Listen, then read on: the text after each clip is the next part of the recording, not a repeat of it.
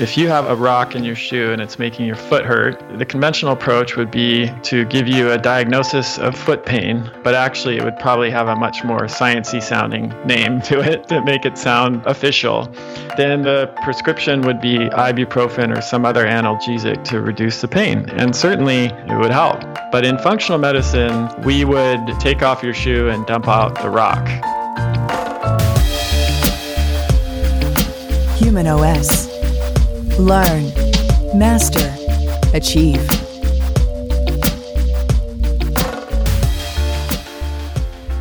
Chris Kresser, welcome to HumanOS Radio. Dan Pardee, pleasure to be with you. I am honored to have you here.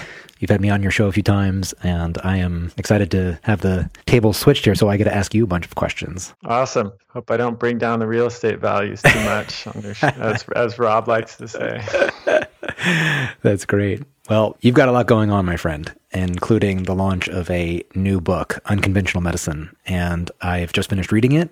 I'm extraordinarily impressed. And today I can't wait to dig into it because there's some really important topics about how healthcare needs to change in order to continue to serve human health. And I think you've laid out a really beautifully articulate, compelling plan. So first of all, congratulations and thank you. For our audience, for those that may not be familiar with your work, I'd love it if actually you could start and talk about your personal journey, because it clearly has fueled nothing less than a passion for what you do. And so if you could start by telling us about how you even got into doing what you do now. Yeah, in some ways, the book is part memoir because what I do now and the lens through which I see the healthcare system, you know, both its weaknesses and strengths comes from two experiences. One is my own experience dealing with a complex chronic illness and not being well served by the conventional healthcare system in that. And two is my experience working as a clinician treating people with complex chronic illnesses, which is what I chose to do after I was able to recover from mine. Mm-hmm. So I have, perhaps it's not a unique perspective, but perhaps, you know, somewhat unusual perspective of having been in both chairs, right, you know, on both sides of the desk, so to speak. So in my 20s, I sold everything I owned and took off for a year-long round-the-world surf trip, basically. And it was a surf and meditation yoga trip, actually. And I was in Indonesia, the island of Sumbawa, in a little village, surfing a spot called Lakey Peak. And I got extremely ill there with a tropical illness, you know, classic symptoms, vomiting, diarrhea, fever, delirium. Don't really remember much of what happened for 3 days. Mm-hmm. Fortunately, had some Australian guy who was in the village, had some antibiotics in his medical kit, and I took them, and those kind of brought me back from the brink. Mm-hmm. You know, the acute symptoms passed, but very, very long story short, I spent the next 10 years recovering my health. I ended up, after quite a long time of not knowing what was going on, figuring out that I had multiple parasite infections. And then I did the treatment for those, and the treatment was as bad or worse than the disease, mm-hmm, as often can be the case. And I had several years of kind of recovering from both the illness and the treatments for the illness. And during that time, I started out by going to my doctor and saw probably no fewer than 30 doctors over the course of the first few years, first in California and then in some other states around the US. And then I even eventually flew to Australia to see a tropical disease specialist that had a lot of experience working with people who had infections in Indonesia, since Australia is so much closer and has a lot more experience dealing with that kind of thing. So, you know, I flew halfway back across the world, and all of the conventional doctors that I saw, almost without exception, were caring.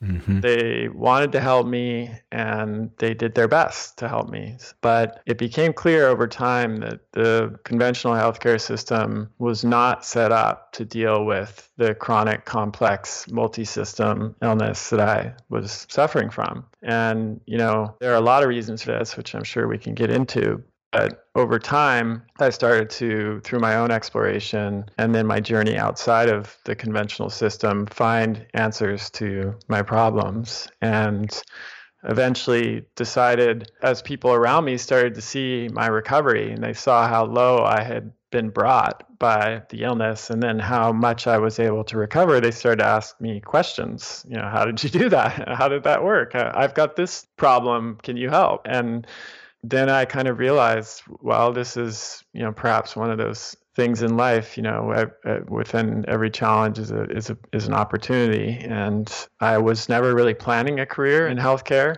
I wasn't a kid that thought I would be a doctor when I grew up, you know, or a healthcare practitioner. But as I went through that experience, I began to see that what I had learned in that process could be really helpful for other people, and I had become pretty passionate about it. So I decided to go back to school and formalize that. And then over the last 10 years, have been working with patients. My typical patient is not necessarily someone who went through quite as much, you know, quite the same experience that I did, but they're people that have been underserved by the conventional healthcare system and feel like they haven't been able to find answers anywhere else and are looking for a different approach. And so I've spent the last 10 years working with patients like that. So that gave me the perspective of being in the clinician role. So out of all of that experience came the book.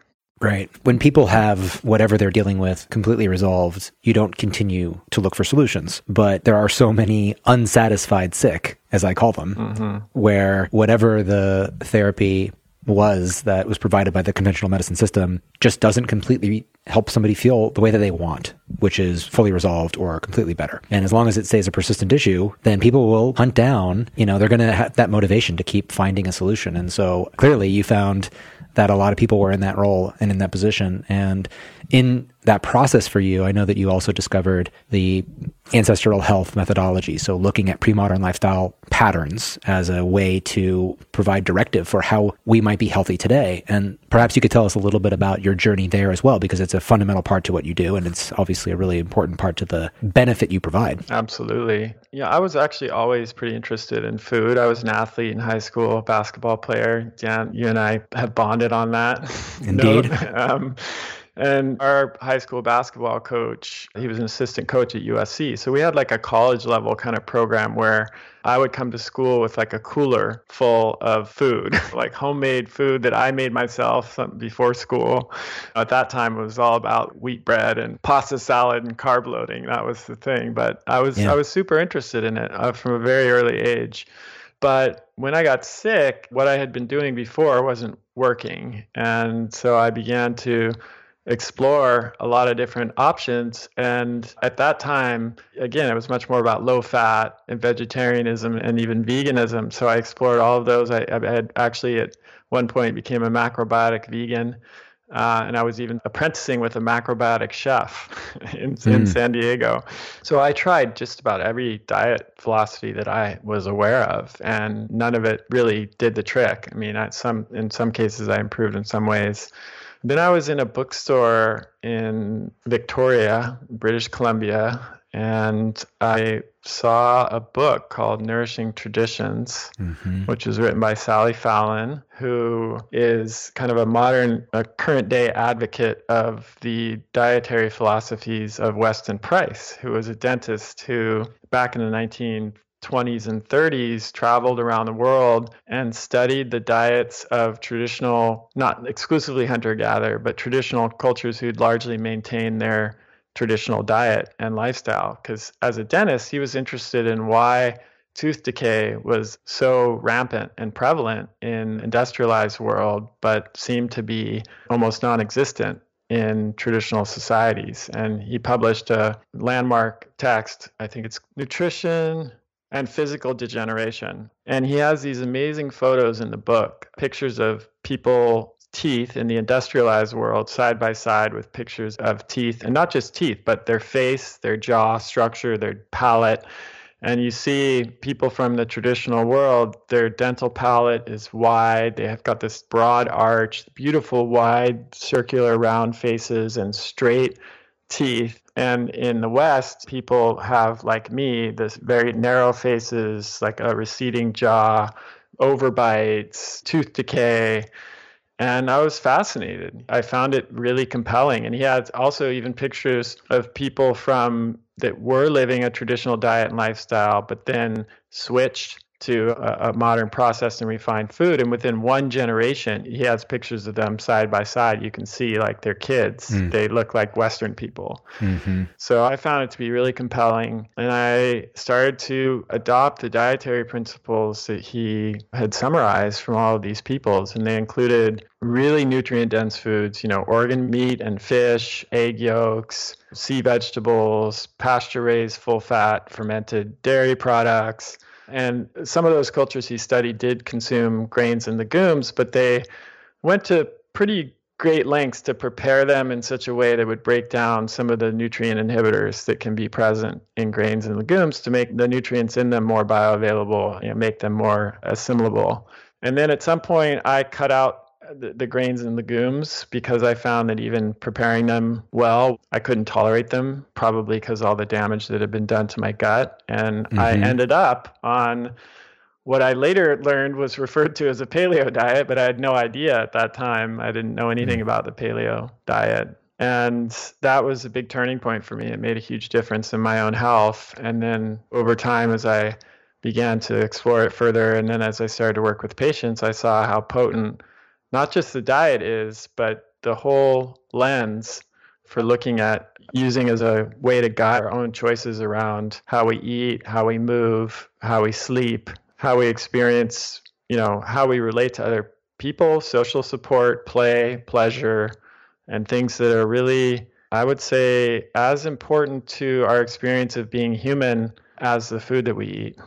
Yeah, when I think about diets and you hear something like, let's say, the DASH diet, and you think about a diet that is dissociated from some other sort of guidance that will help you live in a manner that is sort of orchestrating, like some principle that is orchestrating your behaviors across many different things, even beyond diet, like the ancestral methodologies do. How did our ancestors live before the advent of modernity? And then all of a sudden, I think we can start to capitalize on, like you said, the myriad of other opportunities that there are to aid our health in a positive way. And so you've been one of the largest contributors by far to promoting ancestral methodologies. And now this has become a part of your practice, you say.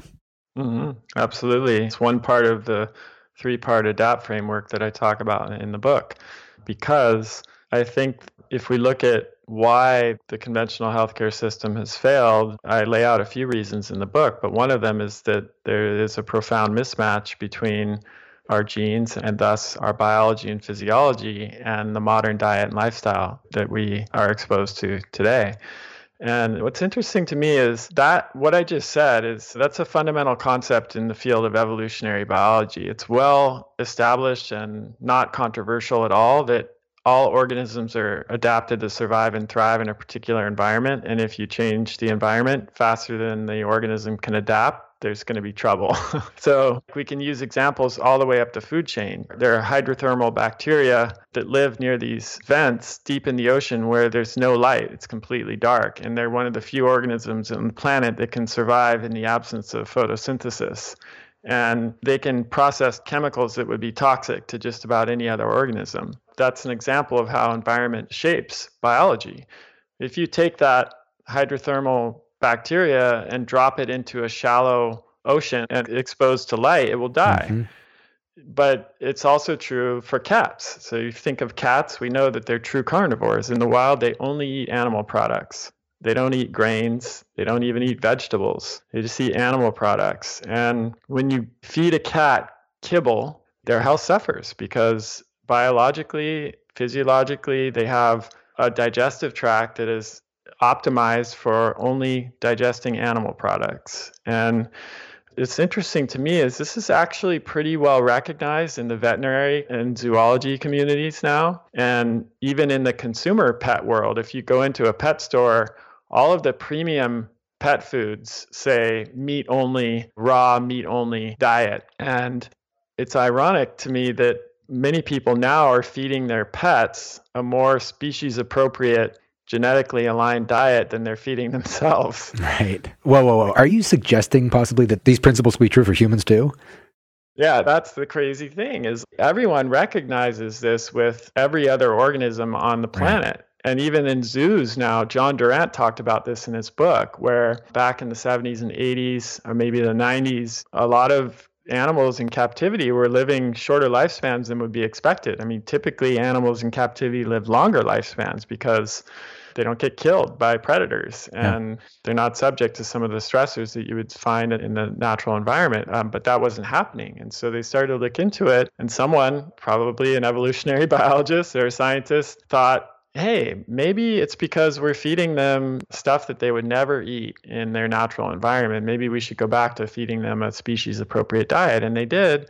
And sure enough, all of these animals, from elephants to apes to tigers, started getting healthier. And so we recognize this for every other organism on the planet except for human beings. And I think, fortunately, that's starting to change. I'm seeing articles now, even in the popular media, that are referencing this species-appropriate ancestral diet and lifestyle. I don't know if you've seen the series on the Tsimane in the New York Times over the past few months. So this is a hunter-gatherer subsistence farming population in Bolivia. And these quite well-known anthropologists, Guervin, and I'm not sure if Kaplan was on these studies too. They've worked together in the past, but they went down there and they wanted to find out what the incidence of heart disease was in this population, who is one of the few populations that has largely maintained their traditional diet and lifestyle. They've had contact with the West and they do, you know, have some Western ways, but they've largely retained their traditional diet and lifestyle. They eat primarily meat and fish, fruits and vegetables, nuts and seeds, and some starches like plantains, a little bit of rice and corn. They walk an average of 17,000 steps a day. So that's about 8 miles.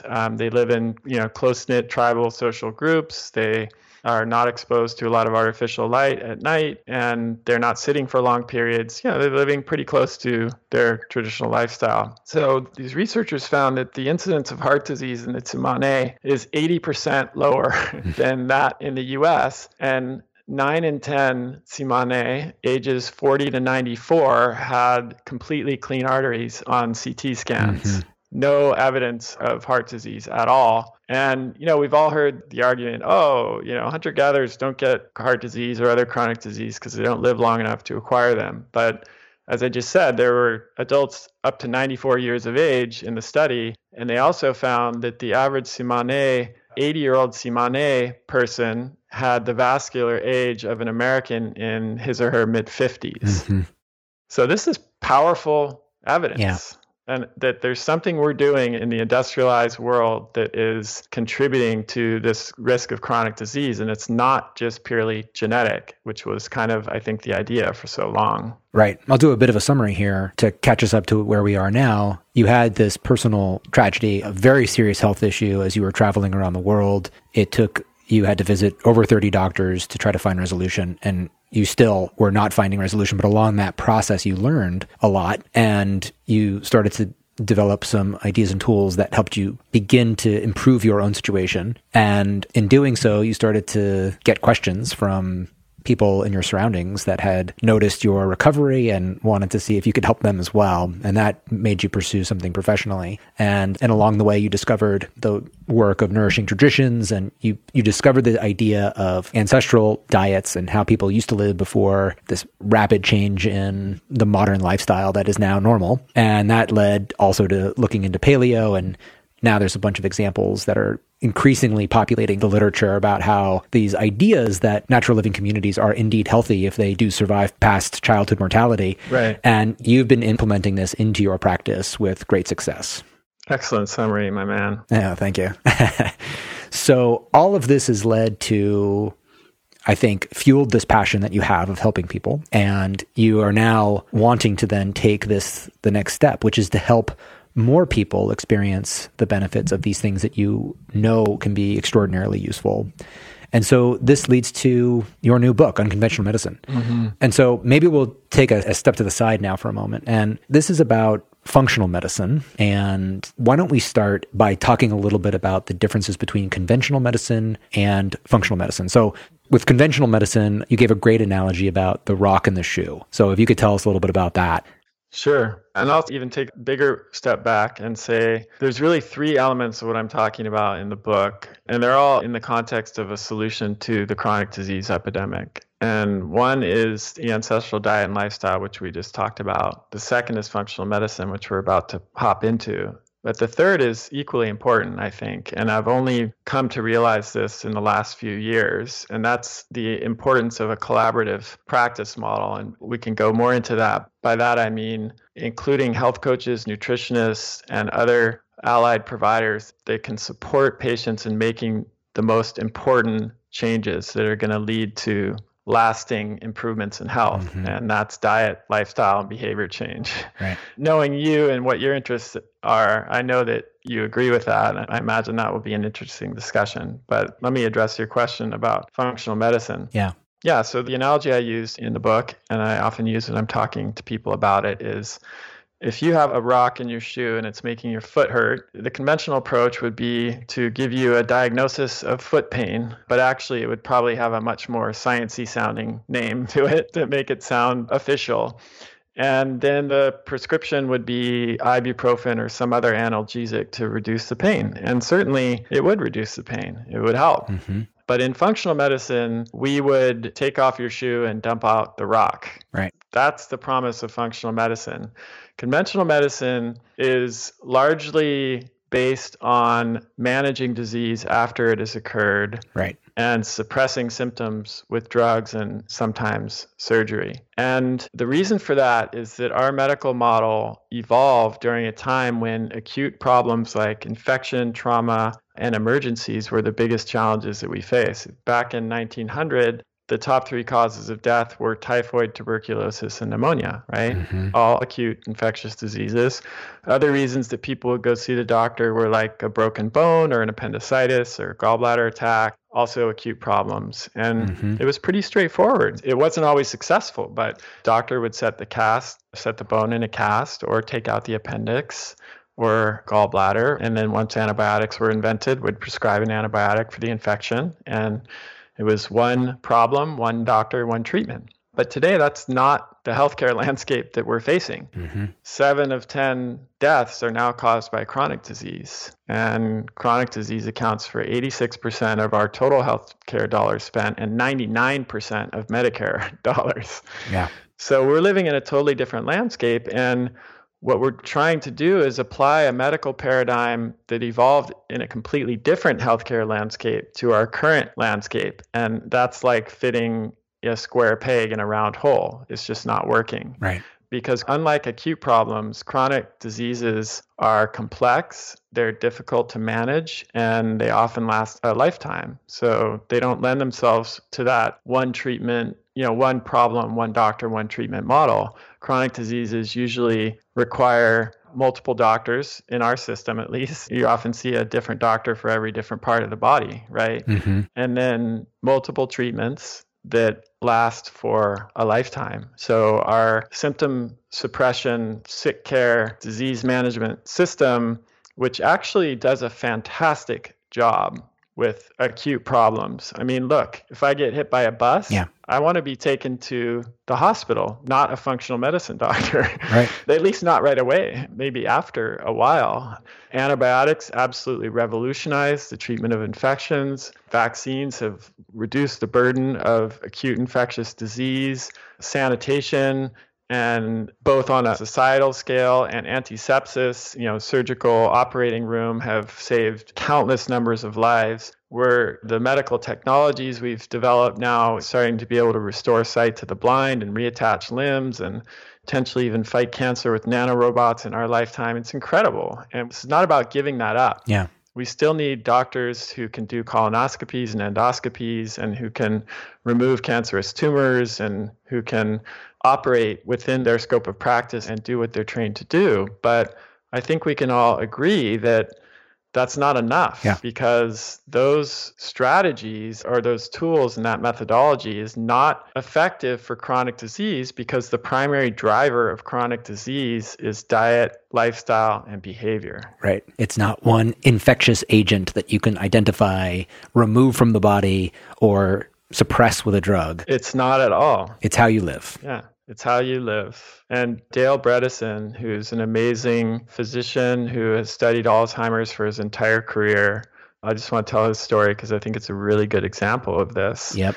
He started out on the bench as a bench scientist, just studying the mechanism of Alzheimer's. And in that world, the idea was that if they could just identify the one mechanism and then come up with the one drug that could target that mechanism, they could cure or at least treat Alzheimer's successfully, right? Mm-hmm. After 25 years of drug development, there's not been a single drug that even slows the progression of Alzheimer's, much less reverses it. Yeah. And Dale, Dr. Bredesen, came to realize over many, many years that that approach was failing because it was the wrong goal. That, like all chronic diseases, Alzheimer's is multifactorial. They'll never find a single mechanism because there's more than one mechanism, and they'll never find a single drug that can reverse it because it's caused by the same diet, lifestyle, and behavioral issues that are driving every other chronic disease. And he has a great saying for that. He says, we don't need a silver bullet, we need silver buckshot. I like that. I think once you experience that epiphany of going from thinking about the body in that manner to realizing, like you said, how multifactorial life is and our health is in relation to the world and how we're living, then it becomes incredibly obvious and important to realize that we need more support about for how we are living. And now there might be specific issues that you're trying to address that have now advanced because of one reason or another. And let's talk a little more deeply about how functional medicine's approach can actually help solve things where the conventional medicine would fail. Right. Let's use irritable bowel syndrome as an example. This is now the second leading cause of people missing work. It's epidemic. I think almost everybody knows somebody who's affected by it. And while it's not life-threatening, it's debilitating. Yeah. It can really wreck somebody's life. And the conventional approach to irritable bowel syndrome, well, just starting from the name of it, this is like we were talking about foot pain and coming up with a fancy name for that diagnosis. That's essentially what IBS is. I mean, you go to the doctor, you say, oh, doctor, I've got pain in my gut and I've got gas and bloating and diarrhea and constipation. And they say, okay, well, I've got a message for you. You've got irritable bowel syndrome. And you're like, wait, I just told you that. You know, it's not any new information. It's just a description of the symptoms. And it's what's known as a diagnosis of exclusion, which means they test for other things like inflammatory bowel disease or diverticulitis, and they rule all those out. And then you're left with irritable bowel syndrome, which essentially means your gut is irritated and we don't know why. But then because of that, the treatments are all based on symptom suppression. So they will prescribe analgesics for the pain. They'll prescribe pro-motility drugs if you have constipation, or antidiarrheals if you have diarrhea. They might, in some cases, they prescribe antidepressants, both to deal with the psychological comorbidities and because there's some recognition at least of the connection between the gut and the brain and the nervous system, the gut being an extension of the nervous system or even a distinct nervous system in some people's opinion. But none of that is oriented toward investigating why the bowel is irritable in the first place and then addressing those causes, which would allow for actually curing the condition, or at least significantly ameliorating it without unnecessary use of drugs for the rest of the patient's life. So now let's contrast that with the functional medicine approach. We start out in a totally different way. We don't just accept the diagnosis of irritable bowel syndrome. We say, okay, well, that's a description of what of the symptoms and what's happening, but we want to answer the question, why? Why is this patient's bowel irritable? And if you go into the scientific literature, you will find hundreds, if not thousands, of papers that identify what core pathologies that underlie irritable bowel syndrome. So these range from things like a disrupted gut microbiome, which of course has gotten a lot of attention in the media lately. There are many, many studies which correlate changes in the microbiome with irritable bowel syndrome. You can find correlations with SIBO, or small intestine bacterial overgrowth, a condition where bacteria that should stay in the colon translocates to the small intestine and proliferates there. There's strong connection between SIBO and IBS. You can find connections between Helicobacter pylori and other gut pathogens and infections and IBS. You can find connections between non-celiac gluten sensitivity or other food intolerances and IBS. You can find links between HPA axis dysfunction or cortisol dysregulation and IBS. You can find links between mercury toxicity or toxicity of other metals like arsenic and cadmium and lead and IBS. The list goes on and on. And these are peer-reviewed papers published in prestigious journals. We're not talking about internet blog posts and wacky internet theories. We're talking about legitimate peer-reviewed research that's been published for years, in some cases decades. Yeah. But for whatever reason, that research is not making it into the primary care setting and the approach to chronic disease in a primary care setting. And the reason that I argue in my book is that it's a problem with the paradigm. Yeah. Our current paradigm does not accommodate or emphasize the importance of addressing the root cause of disease, in part because of how it evolved, which we already talked about, but also in part because of our healthcare delivery system and the limitations of that system to accommodate an approach that truly would be root cause based. Right. Well, one of the reasons is that because there's so many different possibilities of what is causing it, not even to say that there could be multiple things that are actually contributing. You'd have to have a lot of time. You'd have to have more time than the conventional medical system would allow to try to discover what that is. But wouldn't that make a lot more sense than keeping somebody in the system for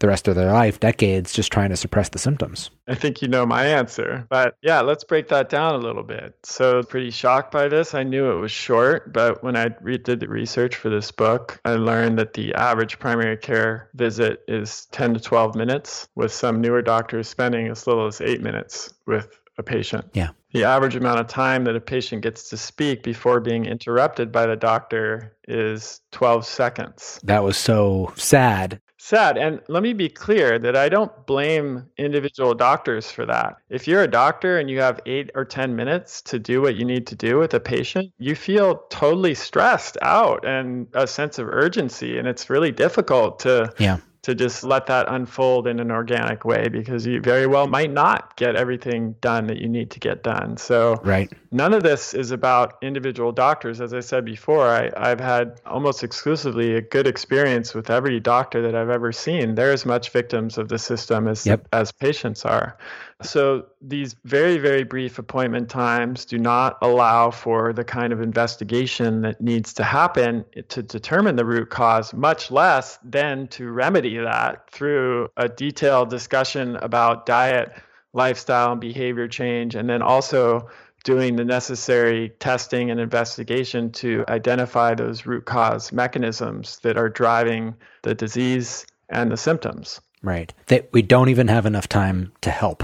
1 in 2 Americans now has a chronic disease, and 1 in 4 have multiple chronic diseases. So a lot of patients that are seeking care have not just one, but multiple chronic diseases. So imagine a patient is coming into the office with multiple chronic diseases, taking multiple medications, and presenting with new symptoms that are unfamiliar to the doctor. Yeah. It's absolutely impossible. I mean, I can tell you as a clinician myself, who's now worked with hundreds of patients over 10 years, it's absolutely impossible to get to the bottom of what's going on in 10 minutes in that kind of situation. There's barely enough time to say hello and maybe write a prescription. Yeah. It's even inadequate for that. My whole initial process with a patient, if you add up all of the time spent, is really more like 2.5 hours. Yeah. And not all at once, but that happens over a series of a few weeks.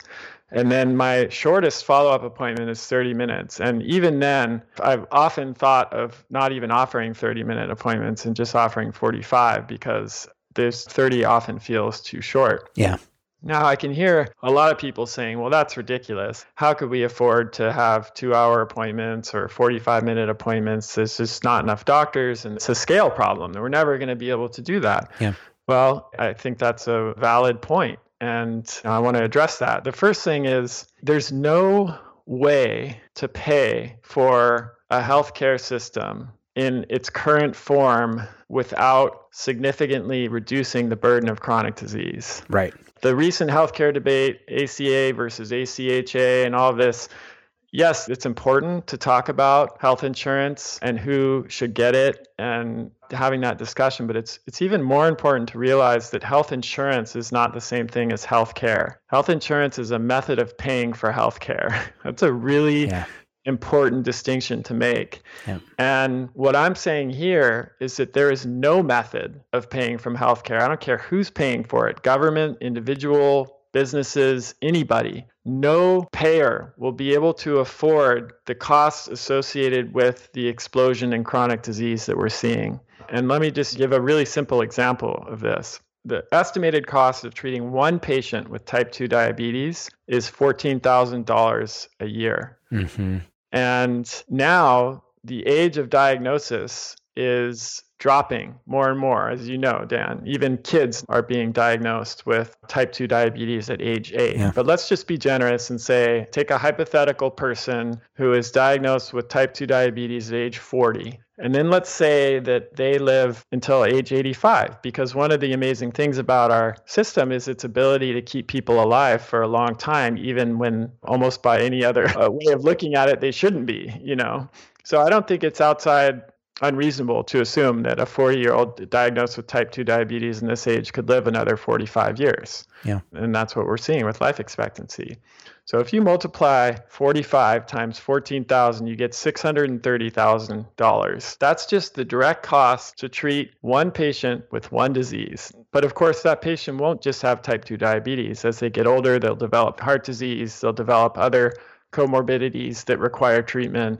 And so I think we could conservatively say that one patient could cost the healthcare system $1 million over the 45-year period. Yeah. Now, the most recent statistics from the CDC, which I'm sure you saw, tell us that 100 million Americans now have either diabetes or prediabetes. And 88% of people with prediabetes don't know that they have it. Mm-hmm. And it takes only 5 years on average for someone with prediabetes to progress to type 2 diabetes without treatment. Yeah. So in a very scarily short period of time, we could have tens of millions of Americans with diabetes, and then you multiply that out by $1 million of treatment over the course of their lifetime. That is a number that has so many zeros after it, I don't even know what it is. Is that a Google? I don't know. I'm not a mathematician, but I do know that it's a number that's way too big for our healthcare system to sustain, regardless of who's paying for care.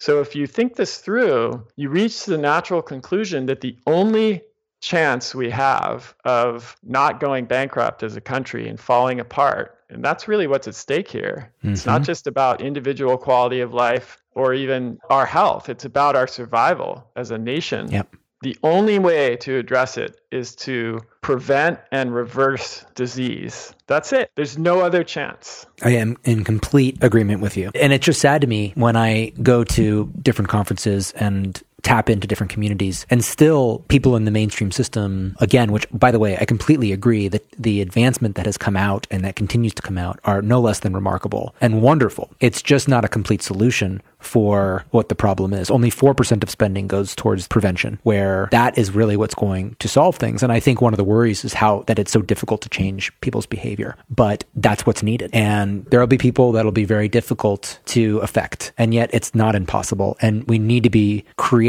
systems and putting in more resources to figure out, just like you said, how to prevent and reverse chronic disease, because it is the only chance that we have at solving this massive problem that is now here. It's interesting. It's almost in parallel to climate change, where we're seeing such clear signs of it now. And we have these large systems that are set up that take a very long time to create. And when there's such a shift that there's a pushback, people still want to try to solve the problem from within the system that exists because there's such an infrastructure there. Right. But I think oftentimes we see that the solutions do not come from within the system. They come from outside of it. Yeah. And luckily, in reading your book, we're seeing real growth of this functional medicine idea, which is, again, finding the rock in the shoe. And I'd love to talk about your approach to this, because your ADAPT framework, which really articulates in a beautiful way, not only the realities of how to then structure care support for an individual, but where that all falls in the process. So tell us a little bit more about the allied care network that you think is going to help somebody make the change that we've now at least agreed upon is an absolute certainty, a necessity. Right. So again, if you think the problems through in the way that we've been talking about on the call, and then you accept, okay, so diet, lifestyle, and behavior is the primary driver of modern chronic disease. And the only chance we have of addressing modern chronic disease is to prevent and reverse it rather than just manage it. The natural conclusion from there is that we need to have a method of delivering care that supports the interventions that will have the biggest impact on preventing and reversing chronic disease, right? It seems pretty logical to me, at least. Yeah. And then you look at our system and you ask the question, does our system support those interventions? The answer is unequivocally no. We know, and you and I both like to geek out on this kind of research, we know that information is not enough to promote change. We're not suffering from an information problem or a lack of information problem. People know that the choices they're making are not the ones that are most conducive to health, and yet they go on making them. Is that because they're lazy or weak or there's something wrong with them? No, there are several reasons for that. One is that people largely just don't know how to change. I don't know about you, Dan, but I never received any instruction on behavior change in school at any level. Yep. Not in grade school or high school or college or even when I studied integrative medicine. Yeah. None of that. And change is very hard because we're often working against hardwired biological mechanisms that were designed to help us survive in an ancestral environment, but actually work against us when it comes to certain types of behavior change. Yeah. And an example of that would be we evolved in an environment of food scarcity where we were programmed to seek out highly rewarding, calorie-dense foods because that would help us survive periods of famine and food scarcity. But today, when there's a 7-Eleven on every corner and a Costco in every town, those same mechanisms that helped us survive in our natural environment have largely precipitated the obesity epidemic today. So that's one reason. Another reason is the environment itself is full of things that unfortunately play right into that hardwired programming and make it difficult for us to make good choices. And an example of that would be if you go out to eat at a restaurant, the portions are often enormous. And that hardwired programming, again, in that situation works against us because we tend to just eat what's available because that would have helped us survive. Yeah. So that's the bad news. The good news is if you understand all of these influences, you can work to solve those challenges. So for one, we can do a much better job of educating both patients and also care providers on behavior change. And there's tons of evidence that you are very well versed in, Dan, about how to promote successful and lasting behavior change. Mm-hmm. But doctors don't know that. And even nurses and physician assistants aren't trained in that way. And even if they were, they would not have the time to implement those strategies with their patients. So we need longer appointments and we need a different approach. But even more than that, we need a whole new class or group of healthcare providers, which we already have. That's already happening. Health coaches and nutritionists and other what I call allied providers, people who are not necessarily licensed clinicians like doctors or nurse practitioners or physician assistants, but they are explicitly trained to support people in making successful diet, lifestyle, and behavior change. Right. And if we do that, and then we create an infrastructure that supports that kind of interaction with patients where you have these allied providers who are trained in these very specific areas working hand in hand with licensed clinicians that are, maximizing their scope of practice, able to order the diagnostic tests and perform procedures and do everything that a doctor or a licensed clinician can do, that's where it starts to get really interesting. So again, to use an example, imagine a patient who's just diagnosed with prediabetes. And in the conventional system, they might get like a very brief discussion about diet, eat a healthier diet. Here's the Diabetic Association guidelines to follow. And, you should make sure you're exercising. And the patient's going to leave that office. And, 99 out of 100 patients are not going to do anything about that. Yeah. Because, again, information is not enough. Maybe they're busy. Maybe they know they want to change their diet, but they just haven't been able to do that successfully. And they would like to start exercising more, but they're tired at the end of the day and they don't do it. And that's as far as that will go. But if that person were paired with a health coach who was trained in motivational interviewing, in strengths-based coaching, in positive psychology, in building trust and rapport. That coach could help that person could use motivational interviewing to help that patient tie their deeper goals and values to those diet and lifestyle changes. So maybe the patient is a grandma and wants to see her grandchildren grow up and wants to remain active and be able to play with them. Mm-hmm. That's one of the things that motivational interviewing can do. It can tie those deeper goals and values to the change that